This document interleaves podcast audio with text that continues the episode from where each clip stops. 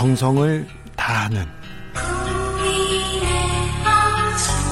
국민의 방송. KBS 주진우 라이브. 그냥 그렇다고요.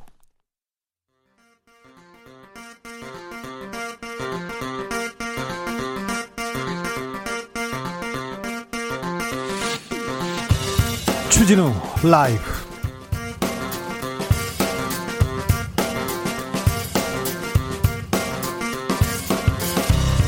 (2020년 5월 18일) 월요일입니다. 안녕하십니까? 주진우입니다. (5.18) 민주화 운동 (40주년입니다) 세월은 흘러가도 산천은 한다. 산천은 다 아는데 강산이 네 번이나 바뀌는 동안에도 5.18의 진실은 아직 밝혀지지 않았습니다. 발포 명령자가 누군지, 책임은 누가 져야 하는지, 진상 규명은 누가 맡고 있는지, 5.18 진상규명조사위원회 이번에는 진실을 밝혀낼 수 있을까요? 주스에서 짚어보겠습니다. 5.18과 더불어 우리가 반드시 밝혀야 할 진실, 바로 세월호입니다. 세월호는 왜 침몰했을까? 왜 구조하지 않았을까? 더불어민주당 초선 의원들이 세월호 진상규명을 위해 오늘 목포 신앙을 찾아 세월호 유족들을 만났습니다. 어떤 이야기가 오갔는지 박주민 민주당 최고위원에게 물어보겠습니다. 지난주 미국 국무부가 우리 정부 요청으로 5.18 관련 기밀 문서를 공개했습니다. 48건 의미 있는 내용이 공개됐는데요. 그런데 일부 커뮤니티는 사실과 다른 내용이 전파되고 있습니다. 미국 기밀 문건 팩트체크 요즘 뭐하니에서 해보겠습니다. 나비처럼 날아 벌처럼 쏜다. 여기는 주진우 라이브입니다.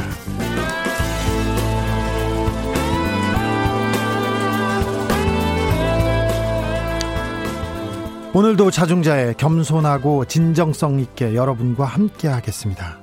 유나님 님이 오늘은 많이 울었어요. 진심으로 반성하고 사죄해야 할 날이에요. 시민들은, 국민들은 이렇게 반성하고 가슴 아파하는데 아직도 책임자들은 떵떵거리고 살고 있습니다. 비 오는 월요일입니다. 40주년을 맞는 5.18 민주화운동 기념일입니다. 1980년 5월 18일 그러니까 40년 전 오늘 여러분은 어디서 뭘 하고 계셨나요? 그날 광주를 기억하시는 분들, 혹시 광주에 계셨던 분들, 방송 듣고 계시면 그 해 광주의 이야기 들려주십시오. 5.18을 기억합시다. 샵 9730 짧은 문자 50원, 긴 문자는 100원입니다. 콩으로 보내시면 무료입니다. 사연 보내주시면 선물로 보답하겠습니다. 5.18 당시에 고3이었던 학생들이 그때의 기억을 책으로 엮어냈습니다. 책 제목은 5.18 우리들의 이야기. 고3이었는데 시민군이 되어서 계엄과, 계엄군과 맞서 싸워야 했던 이야기. 오늘 2부에서 그 주인공들 모셔서 40년 전 이야기 생생히 들어보겠습니다. 혹시 이 책 받고 싶으신 분들 있으시면 책 달라고 문자로 콩으로 신청해 주십시오. 모두 다섯 분께 드리겠습니다. 유튜브에서 주진우 라이브 검색해서 영상으로도 만나보십시오. 그럼 오늘 순서 시작하겠습니다.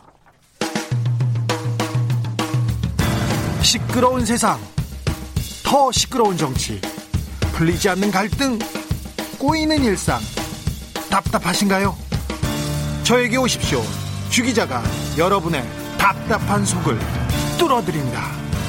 KBS 1라디오 주진우 라이브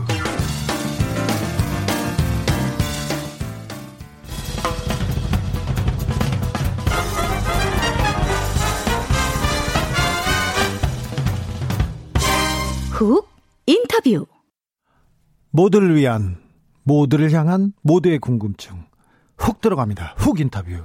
오늘은 5.18 민주화운동 40주년입니다. 그 전에 오늘 오전에 목포 신항에서 세월호 추모 행사가 열렸습니다. 세월호 진상규명과 책임자를 처벌하라.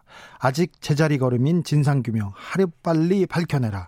더불어민주당 초선 당선인 30명이 뜻을 모았는데요. 이 자리 함께했던 음, 더불어민주당 박주민 최고위원 연결해서 자세한 이야기 들어보겠습니다. 안녕하십니까? 예, 안녕하십니까. 지금은 어디세요?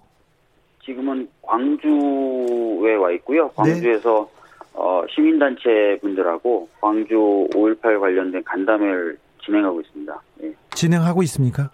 네, 전 잠깐 나와서 인터뷰하고 있습니다. 어떤 예. 내용이 오갔나요? 어, 아무래도 이제 그 5.18 광주 민주화 운동 역시 진상규명이라든지 여러 남은 과제들이 있습니다. 아, 네. 그래서 네. 그런 것들을 해, 결하기 위해서는 입법적 조치가 필요하거든요. 예. 그래서 저희 그 오전에 그 팽목, 아, 오전에 목포에 갔었던, 어, 초선 당선인들이, 어, 여기서 다시 이제 광주에 있는 시민단체 분들하고 간담회를 하고 있는 상황입니다. 예. 5.18 관련돼서 너무 많은 네. 진실들이 아직 밝혀지지 않았습니다. 왜 네. 그렇게 진상규명이 어려운 거죠? 지금 더디고요?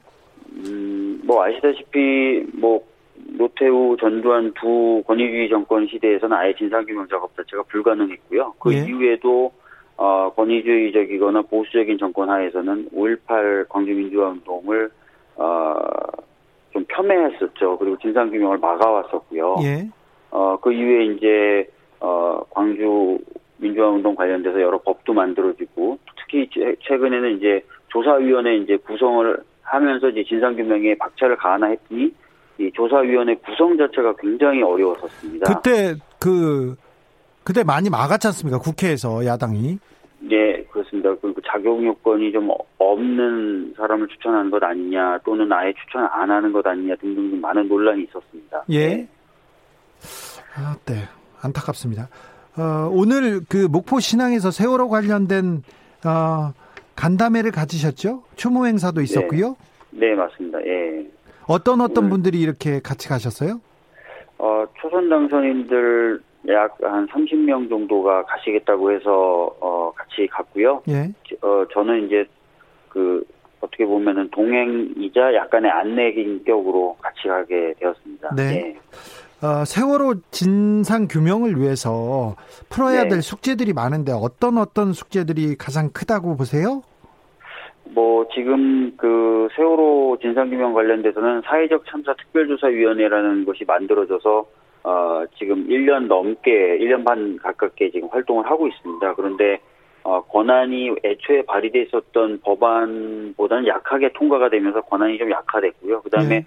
활동 기간도 좀 짧게 설계가 돼 있어요. 그래서 이런 부분을 좀 개선할 필요가 있고, 아 그리고 검찰에서는 이제 검찰 특수단을 만들어서 수사를 하고 있죠. 네. 예, 수사를 하고 있는데 아, 원활하게 진행되지 못하고 있다라는 평가가 좀 나오고 있습니다. 그래서 이런 부분도 좀 아, 바로 잡아야 될 필요가 있습니다. 그래서 그런 말씀들을 가족분들이 좀 많이 해주셨고 예. 덧붙여서 어, 끊임없이 그 세월호 참사에 대해서 폄훼하는 발언 또 세월호 참사의 피해자에 대해서 폄훼하는 발언들이 반복적으로 이루어지고 있거든요. 그래서 네. 그런 부분을 좀 막, 막을 수 있는 법제도가 필요한 것 아니냐라는 말씀도 주셨는데요. 예. 마침 그 광주로 넘어오니까 이제 광주 시민단체 분들이나 광주 시장님도 비슷한 고통을 5.18, 겪고 있지 않습니까? 맞습니다. 5.18 광주 민주화 운동에 대해서도 지금까지도 폄훼하거나 왜곡하는 발언들을 너무 많이 한다. 그래서 그런 걸 막을 수 있는 법이 필요하다라고 얘기하셔서 어찌 보면은 참 비슷한 고통을 어, 겪고 계시구나 이런 느낌을 받았습니다. 예.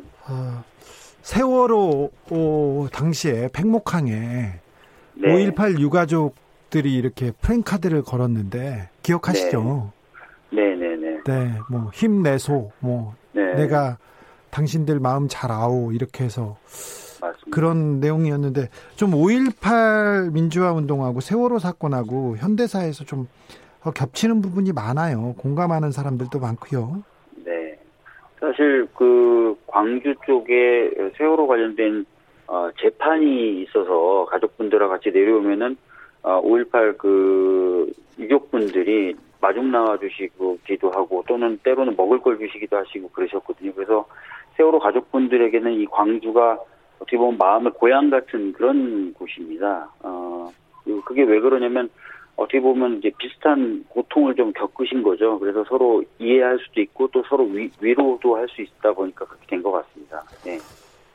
아니 근데 정권이 바뀌고 박주민도 국회의원이 됐는데 왜 세월호의 네. 진실이 안 밝혀지죠? 뭐 아시다시피 이제 그 저희가 야당일 때 제가 이제 국회의원이 되자마자는 몇 개월 안 있어서 이제 세월호 관련된 진상조사 기구가 강제 종료당하죠. 그 당시가 박근혜 대통령 때였죠. 네. 그리고 나서 어, 진상조사 기구를 다시 만드는데 굉장히 오래 걸렸어요. 아시다시피 예. 법 통과가 안 돼서 아, 계속 고민하다가 결국은 신속 처리 안건으로 지정을 하는 하게 됐고 신속 처리 안건으로 지정해도 330일이 지나야 법이 통과되지 않습니까? 그래서 예. 법을 발의하고 신속 처리 안건 지정하고 신속 처리 안건 지정했더니 통과될 때까지 또 시간이 걸리고 이러다 보니까 사회적 참사 특별조사위원회라는 게 출범을 어, 작년에서야 비로소 출범하게 된 거죠. 아, 그리고 나서 예. 이제 예 사회적 참사 어, 특별위원회가 이제 자리를 잡고 조사를 하는데 아, 원래 발의됐던 것보다 통과된 법은 굉장히 좀 약화된 상태로 통과가 됐습니다. 왜냐하면 본회의에서 표결을 해서 통과를 시켜야 되는데 예. 에, 저희 당 숫자만으로는 120 몇 석밖에 안 돼요. 그래서 어, 당연히 다른 당의 표를 가지고 와야만 통과될 수 있는 상황이 되기 때문에 그 다른 당들과의 협상 과정에서 법, 법이 굉장히 약화됐죠. 네. 그러다 보니까 이제 조사 권한이나 이런 부분이 매우 약해진 상태에서 조사하다 보니까 이제 속도가 나기가 좀 어려운 부분이 있었고 그걸 보완하기 위해서 작년에 검찰 특수단이 이제 발족을 했는데 이제 검찰 특수단이 초기에 굉장히 의욕적으로 하겠다, 열심히 하겠다, 어, 과감하게 하겠다라고 얘기했음에도 불구하고 지금까지의 모습은 좀 그런 모습, 말과는 좀 거리가 먼 모습이었다는 평가가 지금 나오고 있는 겁니다. 네네. 그러다 보니까 이제 진상규명이 전반적으로 속도가 안 나고 성과가 좀 안 나고 이런 부분이 있는 것 같습니다. 21대 국회에는 그러면 그 법, 법을 좀 만들어서, 법을 만들어서 네. 이 세월호 진상규명, 5.18의 진상규명, 이런 그 진상규명을 위해서 나서야 되는 상황입니까?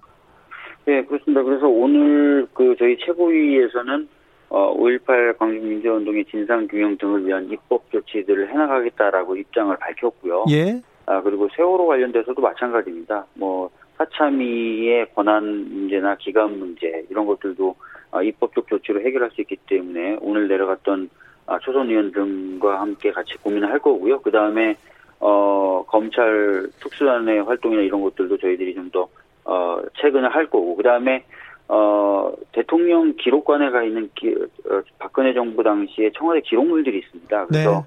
그런 세월호 관련된 예, 그런 것들을 네. 국회 의결로서 볼 수가 있습니다. 물론 200석이 필요해서 좀 어, 직접적으로 하려면 여러 가지 뭐 과정을 좀 거쳐야 되긴 하겠지만 그런 것들을 좀 볼 수 있는 어, 노력도 볼 볼 수 있는 노력도 좀 하려고 지금 생각하고 있습니다. 네. 네. 오늘 목포나 광주에서 초선 의원들이 어, 특별한 아이디어를 낸다던가 아니면 특별한 주장을 한분 있었습니까?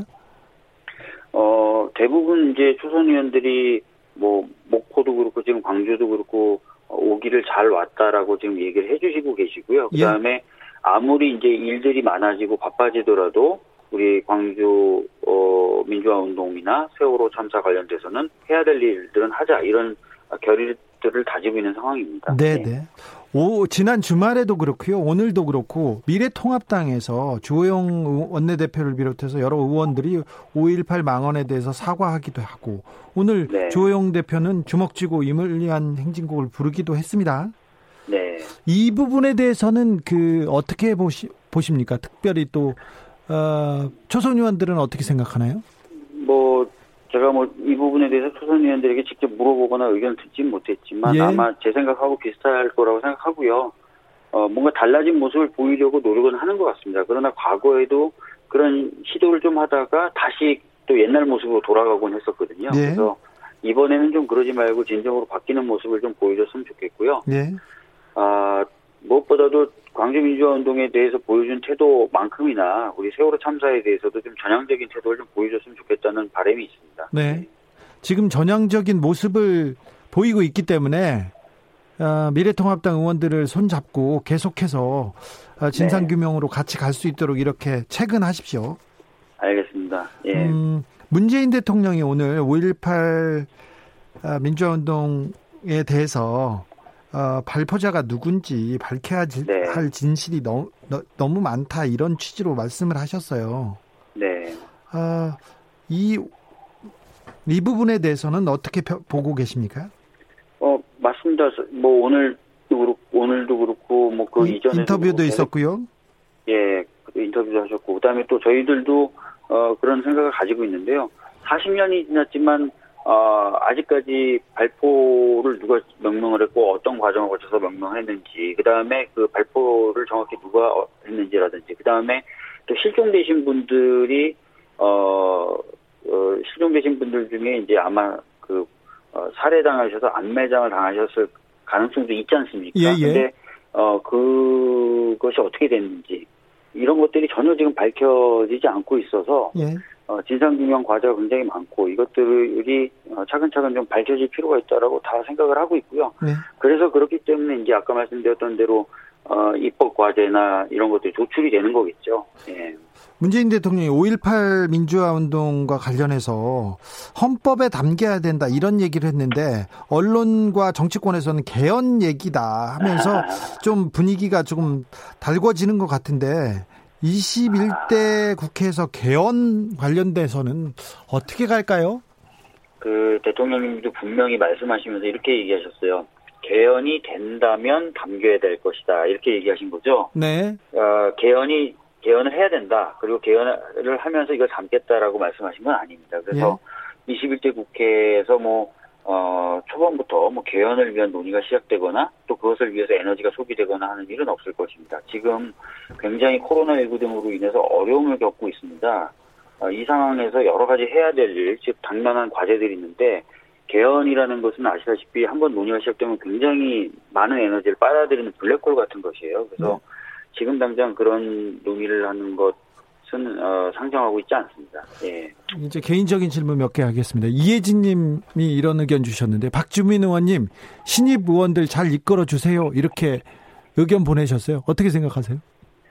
뭐 신입 그러니까 초선 의원님들 다 되게 똑똑하시고요. 그 또 의욕에 넘쳐서 잘 하실 거라고 생각하고요. 네. 제가 뭐 도움이 될 수 있는 부분이 있다면 뭐 적극적으로 도와드리려고 생각하고 있습니다. 아, 네. 어, 작년에 작년 5.18 때도 광주에 내려가셨죠?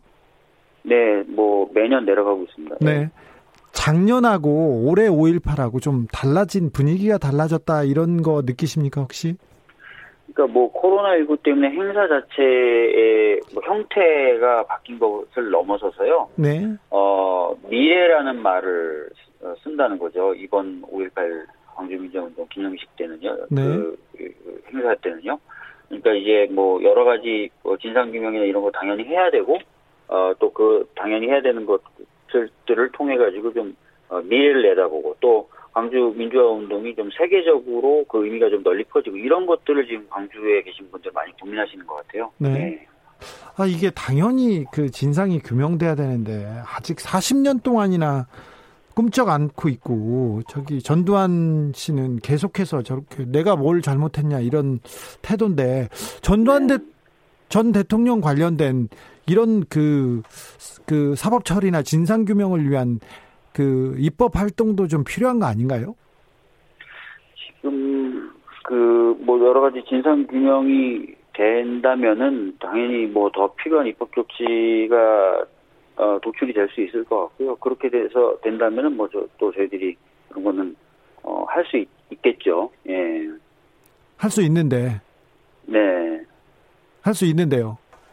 할수 있는 상황이 됐지 않습니까 저희가? 아니 그런데 예, 그런데 네. 저전 전두환 씨가 어, 네. 지금 고령이기 때문에 빨리 빨리 진상 규명을 하고 입법 활동을 해서 어, 네. 좀 책임을 물어야 되지 않나 이런 의견도 있어서요. 아, 그 물론요. 그래서 저희 진상 규명의 속도를 내기 위해서 지금 진상 규명된 어, 법률 개정도 지금 그 얘기하는 거고 그다음에 또 전두환 어, 전 대통령이 지금 재판받는 건 폄훼에 관련된 그런 발언 때문이잖아요. 네. 그런 것도 또 처벌할 수 있는 그런 법도 만들겠다 이렇게 말씀드린 거죠. 네. 여기까지 들을까요? 네. 네. 네. 지금까지 박주민 더불어민주당 최고위원이었습니다. 감사합니다. 네, 감사합니다. 조심해서 올라오십시오. 네. 네. 1402님이 천둥번개가 치고 난리네요. 네, 오늘 날씨가 묘하죠. 연희동 그분 괜찮나. 네, 걱정하시는 분들이 많습니다. 1980년 5.18을 기억하시는 분들 참 많습니다. 최성우님은 저희 삼촌이 80년에 전남대 학생이었는데 그때 시위에 참여하고, 어, 난, 아, 난 뒤에 교도소에서 1년 6개월 정도 복역하셨습니다. 삼촌에게 오늘 소개한 책 선물로 드리고 싶네요. 꼭 좀 주세요. 네. 알겠습니다. 3148님, 책 받고 싶어요. 5.18에 대해 알고 싶습니다. 너무 무지하게 산 것 같아 부끄럽네요. 네. 39년 동안, 40년 동안 왜 아무것도 밝혀지지 않았고, 왜 광주에 대한 이야기가 금기시 됐는지도 좀 안타까운 부분이 많습니다. 2403님, 아이가 중2 되었을 때 영화 화려한 휴가 같이 보면서 아이가 느낀 충격과 슬픔이 잊혀지지 않습니다. 저게 진짜 있었던 일이냐고 물어봤을 때 참 먹먹했습니다. 오늘도 기념식 같이 보면서 같이 울었어요. 젊은 세대들도 제대로 알고 있지 말아야 합니다. 그렇습니다. 1980년에 광주의 희생이 민주주의의 토대가 됐다는 것도 우리 꼭 잊지 말아야 됩니다. 6250님이 7살이었어요. 초등학교 입학을 앞두고 엄마랑 한글 공부하는데 정말이지 하늘이 뚫린 것 같은 총성과 사람들의 비명소리가 들려서 엄마가 저를 이불에 덮어 책상 밑으로 옮겼어요. 몇 시간을 극한의 공포에 떨었어요. 지금도 아직도 가끔 그 순간이 악몽으로 악몽으로 다가와 잠에서 깹니다. 가해자는 골프 치고 한우 먹는 그런 곳이 한국의 현실이죠. 네. 가해자들 다 잘 먹고 잘 살았습니다. 그때 공수부대, 그때 계엄군으로 참여했던 사람 다 승진했고요. 다 요직에 갔어요. 그리고 잘 먹고 잘 살고 있습니다. 그 자손들 떵떵거리고 삽니다. 정말 부자로 삽니다. 이건 좀 잘못됐잖아요. 9560님, 5.18 그날 고1 여고 교복 입고 처마 밑에 숨어 숨어 광주에서 사평까지 걸어서 집에 갔던 슬픈 광주 항쟁. 언니 친구는 헌혈 다녀오다가 총상으로 돌아가셨고요. 네. 양민학살이 있었습니다. 그리고 버스에 시민들이 타고 이렇게 가는데 시민들을 향해서 계엄군 군인들이 우리 시민을 향해서 아, 총탄을 퍼부어서 거기에 있는 분들이 거의 돌아가시는 그런 일도 있었어요. 그런 개개별 그 사건에 대한 그 진상 규명도 아직 이루어지지 않았습니다. 5801님 그때 일중 지금까지 속에 묻어두고 있는 것은 당시 국민학교 6학년이었는데 큰아버지께서 광주일보 편집부장이셨는데 아, 이점석 씨였어요. 광주의 실정을 알려야 한다면서 저와 동생 배에 소리 안 나게 테이프로 감아서 당시 광주역과 극락강역 열차가 운행이 안 돼서 당시 이리역까지 이동해서 비둘기호로 영등포역에 새벽에 내려 아버지와 삼촌들께 드렸는데 이리역까지 걸어가는데 군인들이 군용 트럭으로 태워주더군요. 할머니 댁에 이리역 근처라고 하니까 의심 없이 태워줘서 아이였으니까요. 무사히 서울에 계셨던 아버지와 삼촌들께 전해드려서 당시 영등포 북부역에 있던 한국일보사 사옥으로 어, 조간 배송이 아예 안 될, 아예 안될 걸로 알고 있습니다. 그날의 일을 어떻게 문자로 다 써보낼 수 있을까요? 어, 그때 그러니까 사연들을 사실들을 알리기 위해서 언론사에 서울에 있는 언론사에 알렸는데 지금 사실 보도가 안 된 것 같습니다. 음, 뭐 가슴 아프네요. 교통정보센터로 갈까요? 정현정 씨. 주진우 라이브.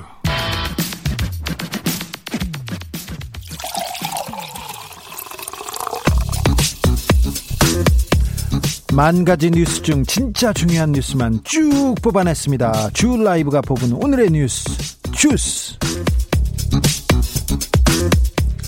시사인 임지영 기자 안녕하세요. 네, 안녕하세요. 네. 어떻게 지내셨어요? 네, 잘 지내고 있습니다. 잘 지낸 건 알고 어떤 취재했냐고요. 꼭 취재를 꼭 물어보시더라고요. 네, 물어볼 수도 네, 있죠. 요즘 비대면 시대여가지고요. 네. 좀 이런 시기에 즐길 만한 문화 콘텐츠 취재하고 있습니다. 아, 즐길 만한 문화 콘텐츠 뭐 있나요? 어, 대표적으로 뭐 넷플릭스 생각이 나는데요. 네. 최근에 제가 본 다큐멘터리 중에서 미셸 오바마의 비커밍이라는 네. 거 있는데 강추입니다. 강추. 한번 봐주세요. 네. 책하고 좀 다른가요? 아, 책을 기반으로 만들어지긴 했어요. 그래요? 네. 아, 오늘 첫 번째 뉴스로 가보겠습니다. 네. 코로나 현황부터 볼까요? 네, 오늘 0시 기준 코로나19 확진자가 전날보다 15명 증가했습니다. 15명 증가했습니다. 네, 해외 유입이 10명이고요. 지역 발생이 5명입니다. 다시 해외 유입이 지역 발생을 앞지르기 시작했네요.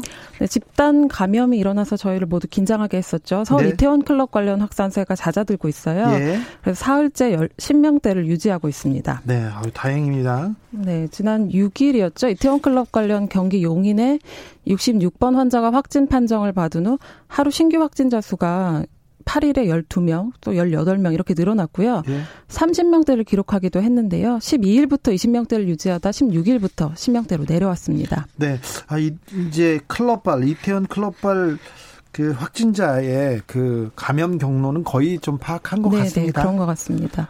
그 이태원 클럽 관련 확진자가 2명 늘어나서 총 170명으로 집계됐는데요. 네. 직접 방문한 사람이 89명이고 나머지는 접촉자들입니다. 아이고 안타깝습니다. 접촉자들 그러니까 젊은 사람들은 괜찮을 수도 있지만 약한 사람 할머니 어머니, 아버지 그리고 아이들한테 옮긴다는 거좀 유념하시고 조심하셔야 됩니다. 클럽은 절대 안 됩니다. 당분간 절대 안 됩니다. 근데요. 네. 어, 이제 코로나 19에 대한 그 어느 정도 감염 경로를 파악했으니까 그래서 등교는 그대로 이렇게 진행된다는 거죠? 네, 그대로 진행하기로 했습니다. 20일 수요일부터 고등학교 3학년부터 이제 등교를 하는데요. 드디어 합니다. 네, 교육부는 등교 수업을 무기한 연기하는 것보단 좀 방역 조치에 좀 신경을 쓰고 있는 모양 모양새입니다. 네. 네, 그리고 클럽발 집단 감염이 학생들에게까지 영향을 미치지는 않고 있다는 판단에 따른 건데요. 네. 그런데 청와대 청원에 그 22만 명이나 그 감염에 대한 불안감으로 등교 연기를 요구하기도 했어요. 아직은 불안하잖아요. 네, 네. 그건 자연스러운 거고요. 근데 어쨌든 뭐 발열 체크나 뭐 선별 진료소 이송이나 뭐 학교 여건에 따라서 격주, 격일 등교 이런 대안들을 좀 마련하고 있는 것 같습니다. 네. 그리고 조금 전에 서울시 교육청이 고등학교 2학년 이하 등교 수업은 격주 또는 주 1회 이상만 실시하도록 각 학교에 권고하기로 했다는 방침을 밝혔습니다. 그러면 이게 무슨 말이죠? 학교는 가는데 네네. 고등학교 3학년은 매일 등교하고요. 예. 그 밑에 그 고등학교 1, 2학년, 2학년 이하는 네. 네. 주, 주 1회는 아니고 격주로 간 격주로 가거나 뭐 초등학생들은 특히 주 1회 이상 정도로 지금 하려는 것 같습니다. 아, 권고 상황이라서요. 가, 네. 주 5일 가는 게 아니라 네. 격주 가거나 하루 뭐 일주일에 한두 번 가거나 이런 네네네. 식으로 네. 진행될 수도 있겠네요. 네, 그럴 것 같습니다. 긴급 재난 지원금을 오늘부터는 주민센터와 그리고 은행 창구에서도 신청할 수 있네요. 네, 그 오프라인으로도 이제 받을 수 있게 됐는데요. 공적 마스크 오브제처럼 출생 연도별로 신청할 수 있습니다. 물론 이번에도 세대주만 신청이 가능하고요. 신분증 가지고 가셔야 합니다. 예. 그리고 주민센터에서는 선불카드와 지역사랑 상품권 중에 선택해서 받으실 수 있고요. 은행에서는 신용카드와 체크카드 포인트로 받을 수 있습니다. 네.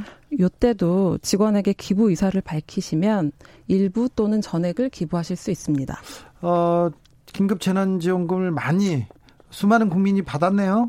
네, 지난주였죠. 11일에서 17일까지 일주일 정도 그 긴급 재난지원금을 받게 될 가구의 60%가 신청을 했다고 합니다.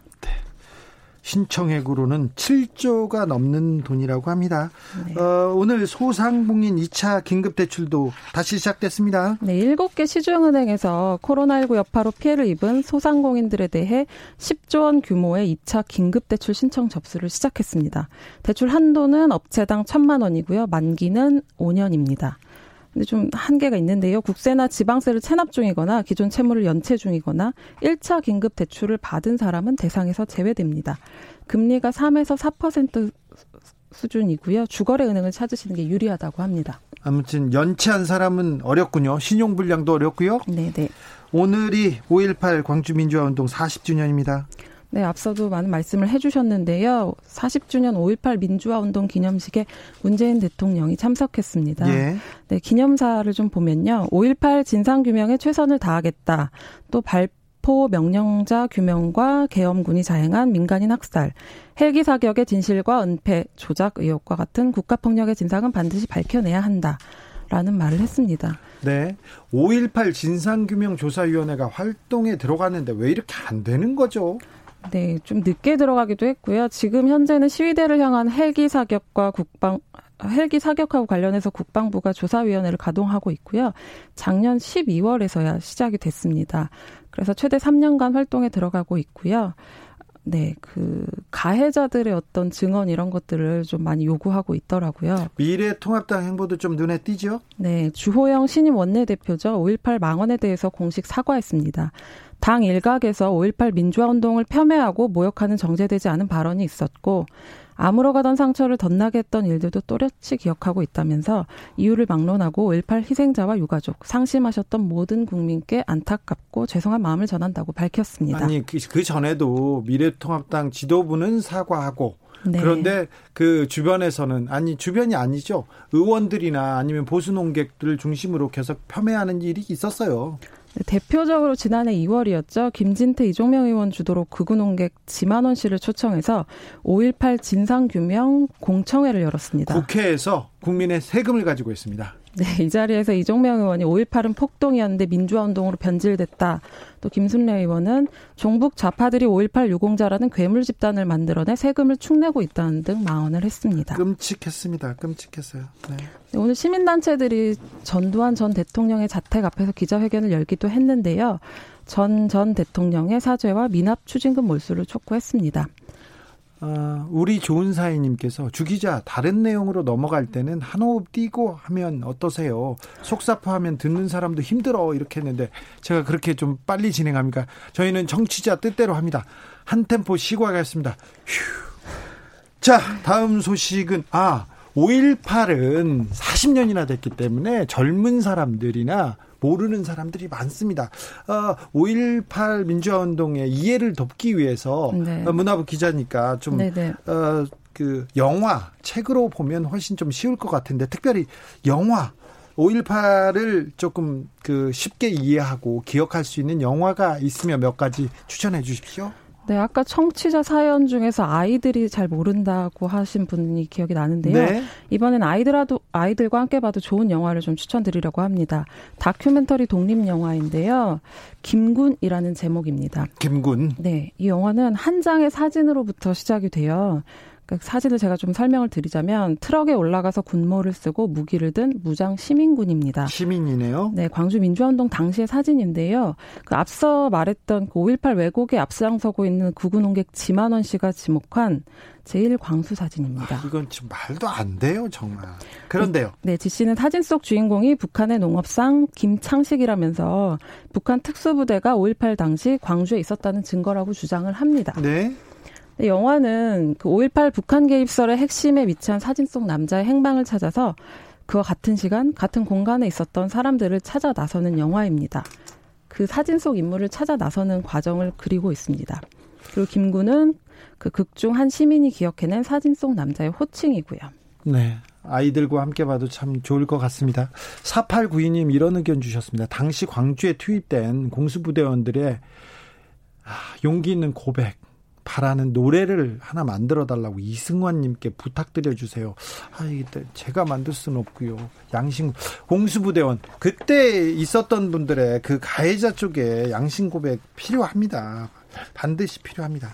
주스에서 이 내용 계속 전하고 있습니다. 숨진 아파트 경비원에게 갑질과 폭행을 당해 당하다가 숨을 끊으신 그 경비원 얘기 아, 나 참 이 입주민이 이 가해 입주민이 오늘 경찰에 소환됐습니다. 네. 사과할 의향이 있냐는 취재진의 질문에 아무런 대답을 하지 않고 그냥 사, 지나쳤어요. 그런 네. 얘기도 안 했습니다. 사과도 안 했습니까? 네, 네. 그냥 지나쳤고요. 또 어, 최 씨를 지속적으로 폭행하고 모욕한 혐의를 받고 있죠. 예. 네, 그 주차 관리를 위해서 자신의 차를 밀었다는 이유로 폭행하고 또 CCTV가 없는 경비원 초소 화장실에서 그 경비원의 코뼈가 부러질 때까지 때린 혐의를 받고 있습니다. 끔찍하네요. 네, 이 피의자는 최 씨가 자신을 모욕했다며 경찰에 신고하고 또 쌍방 폭행이었다고 주장하고 있습니다. 네, 적반하장이고요. 그리고 이분 자기가 그 자기도 맞았다면서 진단서를 냈는데 진단서는 아주 오래전 음. 오래전 자기의 진단서였다고 합니다. 네, 또 오늘 YTN이 최 씨의 음성 유서라면서 육성을 보도했어요. 예. 아, 근데 들어보신 분들이 많이 계시겠지만 그 입주민의 폭언과 폭행의 극심한 공포를 느꼈던 당시 상황이 고스란히 담겨 있습니다. 또 본인은 힘이 없다면서 가해자를 반드시 처벌받게 도와달라고 호소하기도 했습니다. 네. 네 경찰은 조사 내용 검토하고 구속영장 신청 여부를 결정할 방침입니다. 아, 어떻게 수사가 어떻게 진행되는지 저희가 계속해서 계속해서 저희가 전해드리겠습니다. 아, 요즘 경기가 어렵습니다. 진짜 걱정되는 게 일자리인데 실직자가 계속해서 늘고 있습니다. 네, 올해 들어 4월까지 실직한 사람 규모가 200만 명을 넘어섰습니다. 역대 최대인데요. 코로나19 확산에 따른 고용 충격 때문인 것 같습니다. 특히 휴업이나 폐업 같이 비자발적인 사유로 직장을 그만둔 사람이 늘었고요. 이런 분들 진짜 많습니다. 네. 그러니까 올해 1월부터 4월 18일 사이에 일을 그만둔 사람이 총 207만여 명입니다. 그러니까 1월에서 4월 사이에 그만둔 그렇죠. 사람만 200만 명이 넘는다고요? 네. 전년 같은 기간보다 42만 명 정도 늘었습니다. 아, 예. 네, 25% 정도 늘어난 건데요. 조사를 시작한 2000년 이후에 200만 명을 넘은 게 올해 처음이라고 합니다. 네. 네. 그 아무래도 소규모 사업장, 작은 기업들이 이런 피해를 고스란히 또 아, 보고 있을 것 같은데요. 네, 전체 실직자 가운데 5인 미만 사업장에서 85만 5천 명이 실직했고요. 5명에서 9명이 있는 사업장에서 45만 명이 일자리를 잃었습니다. 네. 이건 뭐 사업장 규모가 적을수록 작을수록 네, 네. 네, 실직자가 많이 배출된다. 아 이게 좀 고통스러운 수치입니다. 네, 약한 곳부터 이렇게 타격이 먼저 오는 것 같습니다. 네, 걱정이네요. 네. 어, 그런데 이제 1, 4분기가 지나고 2, 4분기, 3, 4분기에는 더 어려워질 수도 있습니다. 좀 대비를, 코로나 시대에 저희가 대비를 해야 되는데 단단히 마음 먹고 대비를 하셨으면 좋겠습니다. 여기까지 듣겠습니다. 주스 시사인의 임지영 기자 함께 했습니다. 감사합니다. 네, 감사합니다. 어,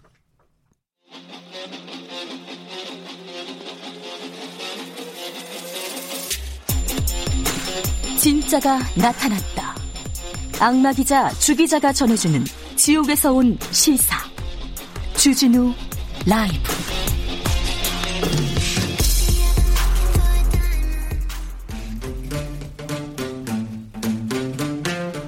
청년이 보고 듣고 느끼는 요즘 우리 사회 그것이 궁금하다.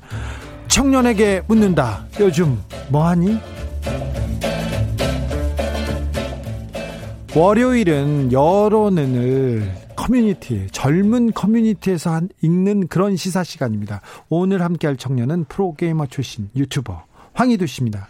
어서 오세요. 네, 안녕하세요. 네, 주말은 어떻게 보내세요? 주말에도 계속 그 모니터링도 하고 공부도 하고 유튜브도 하고 바쁘게 지냈습니다. 아니 젊은 사람이 주말에는 놀아야지.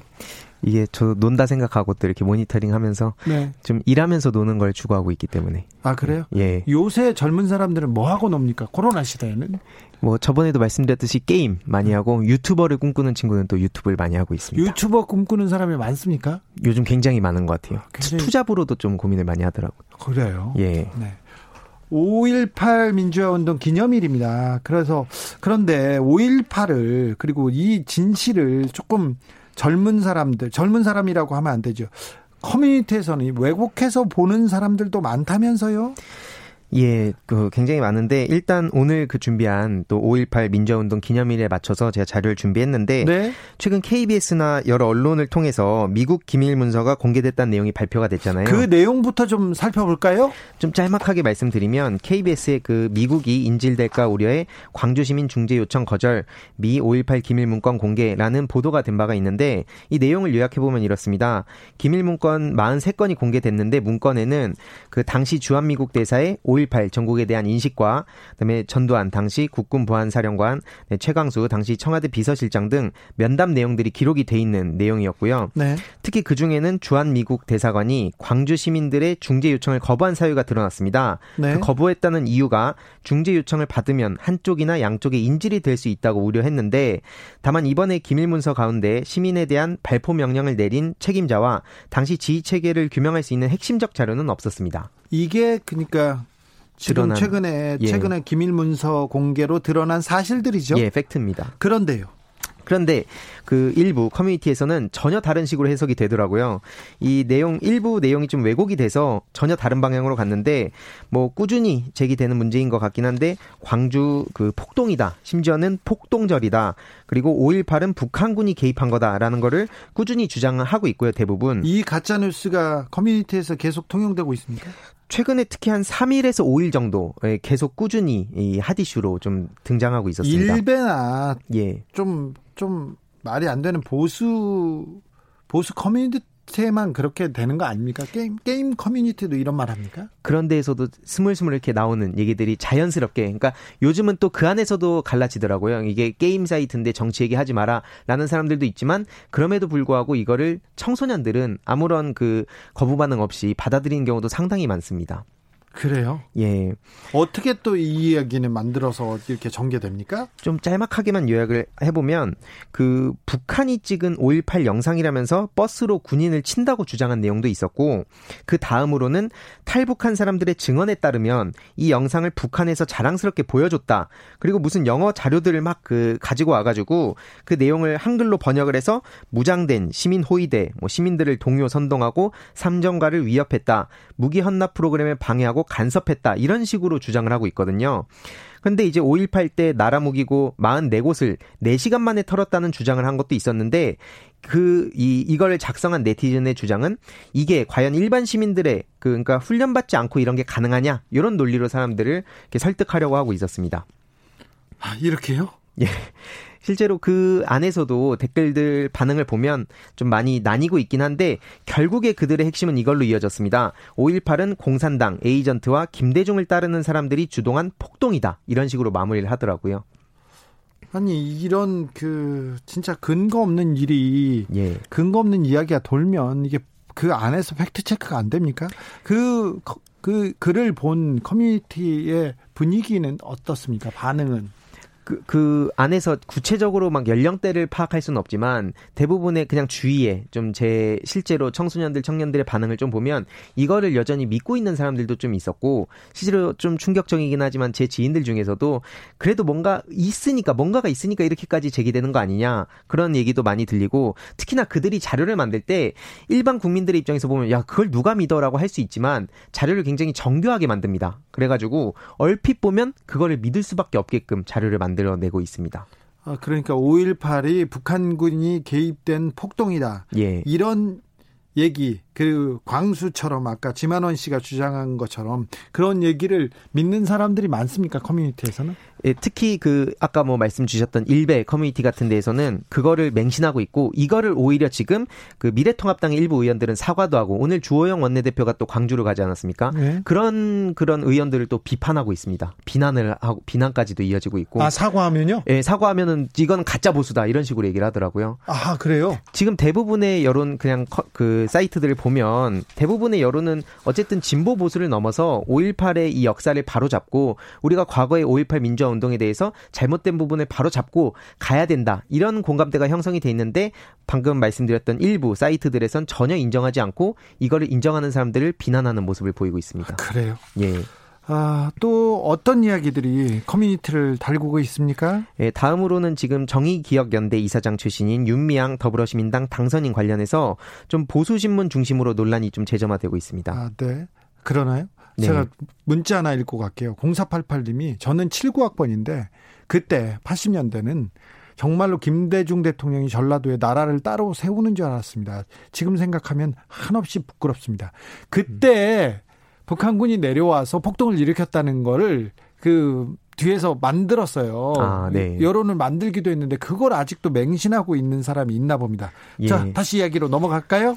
예, 그래서 그 최근 조선일보 보도에 따르면 위안부 쉼터 윤미향이 즐기던 술상인 일본 과자들이라는 제목으로 이렇게 기사가 나온 바가 있습니다. 기사가 이런 기사가 나왔나요? 예, 그래서 제가 그 팩트를 확인해 봤는데 네. 일단 과자를 먹은 건 사실이에요. 그 SNS에 올라온 내용들이었는데 네, 과자를 먹었나요? 예, 과자를 과자를 먹은 건 일본 과자들이 이렇게 사진에 있는 건 맞았는데 이게 지금 그 조선일보 보도 이전에 뭐 아까 그 일베 그런 비슷한 거의 똑같은 내용들이 먼저 올라와 있더라고요. 일베 먼저 나온 거를 예. 그러니까 조선일보가 갖다 썼군요. 예, 뭐 그렇게 보이는 상황이었습니다. 그러니까 자 윤미향이 즐기던 술상엔 일본 과자들이 예. 네. 그래서 그 내용들이 있었는데 그들이 그래서 어떤 주장을 하는가 하고 들여다보니까 이게 되게 충격적이었는데 반일은 문재인 정부나 민주당이 지지율을 끌어올리기 위한 수단으로 썼고 그러므로 심지어는 친일은 좋은 거라고 주장을 하고 있는 사람들도 있었습니다. 일베만 그렇죠. 일베만 있는 일이죠. 뭐 다른 사이트들에서도 의견이 좀 많이 나뉘는 경우는 있지만 그 게시글에 옹호하는 그런 어떤 비율을 봤을 때는 일베가 가장 이런 거에 있어서 좀 최전선에 있다는 생각이 좀 들었습니다. 그러니까 문재인 정부나 민주당이 싫기 때문에 예. 싫기 때문에 친일이 좋은 거다. 예, 뭐 약간 그런 식으로 이어지고 있고 그거를 수단화했기 때문에 그러니까 반일 감정을 부추긴 것이 그들의 그 수단으로 이용했기 때문에 그렇기 때문에 친일이 맞는 거다라는 약간 희한한 논리를 좀 주장하고 있습니다. 아, 참. 그래서 일본 과자 먹은 거에 대해서는 네. 그, 그, 여론은 어떻습니까, 분위기는? 좀 대다수의 분들은 다양한 의견을 갖고 있는데, 뭐, 일본 과자 먹은 건 이해가 안 간다는 사람도 있지만, 어쨌든 중요한 것은 이걸로 반일 운동 자체를 깎아내린 건 아니라는 반응이 되게 많고요. 음. 특히나 그 윤미향 당선자를 겨냥한 공격을 굉장히 많이 하는 사람들의 특징을 보면, 정작 위안부 할머니들을 향한 관심은 지금 빠져 있다는 그런 반응들이 좀 많이 보이고 있습니다. 아, 네. 아무튼 좀 놀라운 커뮤니티에는 이런 그 인터넷에는 진짜 놀라운 일들이 벌어지고 있군요.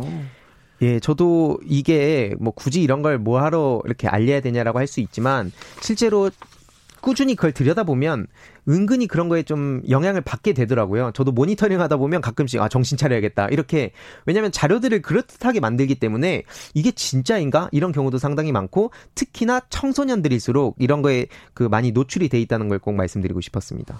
아니 그러게요. 그런데 어, 청소년들이 어, 지금 그 보통 언론을 보지 않고요. KBS 예. 보지 않습니다. 예. 주진우 라이브 듣지 않고 주로 커뮤니티에 가서 네. 게임하면서 아니면 거기 있는 인터, 게시판을 보면서 사실을 그리고 뉴스를 보잖아요. 예, 맞습니다. 그게 좀 걱정인데 맞습니다. 좀 어, 정보를 좀 균형 있게 좀 섭취해야 되는데 그게 안 되는데 이거 좀 좋은 방법이 없을까요? 저도 그래서 일단 지금 제 생각은 어, 꾸준히 이걸 공론화를 먼저 하고 그다음에 자연스럽게 이 fact check를 하는 사람들도 그 안에서 같이 어울려야 되는데 어느 순간 이게 꼴 보기 싫다고 외면을 해버려서 어느 순간 이들끼리의 그 정말 누구의 눈치도 보지 않고 그런 가짜 뉴스를 열심히 퍼나르는 문화가 형성이 된 것 같습니다. 그래요. 예. 아, 그래서 황희두 씨가 조금 더 뛰어 주셔야 됩니다. 예, 열심히 하겠습니다. 여기까지. 여기까지 듣겠습니다. 요즘 뭐하니 유튜버 황희두 씨와 함께했습니다. 감사합니다. 감사합니다. 3571님이 80년 5월 18일 경주에서 고등학교 2학년을 다닐 때였는데요. 담임 선생님이 종례 시간에 지금 광주에서 불순분자들이 침입하는 사태가 벌어져서 정부에서 막고 있다라는 말씀을 하셨던 기억이 납니다. 그 외에는 광주에서 무슨 일이 일어나고 있는지 전혀 몰랐네요. 부끄럽지만 그랬었습니다. 9707님이 여보 당신을 나의 천사였어. 당신은 나의 천사였어. 전국에서 다시 만납시다. 5월 21일 중흥동 골목에서 저격당해 숨진 임산부 최미애 씨 남편 김충희 씨가 아내를 그리며 쓴 묘비명입니다. 아, 우리 이웃들이, 누이들이, 우리 형들이 그때 목숨을 잃었습니다. 아무런 잘못도 없이요. 우리 군인들이 쏜 총에 맞아서요. 주진우 라이브 1부 마무리하겠습니다. 장필순, 김현철이 부른 잊지 말기로 해 들으면서 주진우 라이브 1부 마무리하겠습니다. 6시 2부에 다시 돌아오겠습니다.